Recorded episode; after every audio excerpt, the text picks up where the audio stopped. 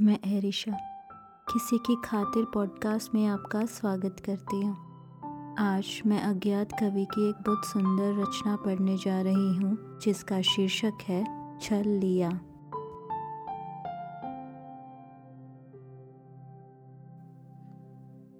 छल लिया है तूने जिसको, बाँध कर के प्रेम में। वो तो अब खामोश हो जाएगा। कुछ रोज़ में तू बता, तेरा ये कर्म तुझे कहाँ तक ले जाएगा?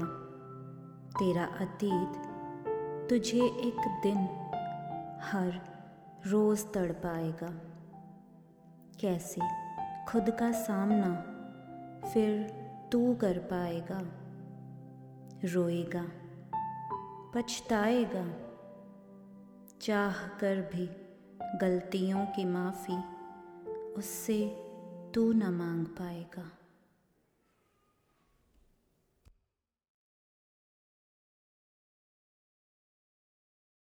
मेरे साथ इस पॉडकास्ट को सुनने का बहुत बहुत धन्यवाद। उम्मीद करती हूँ कि आपको पसंद आया होगा।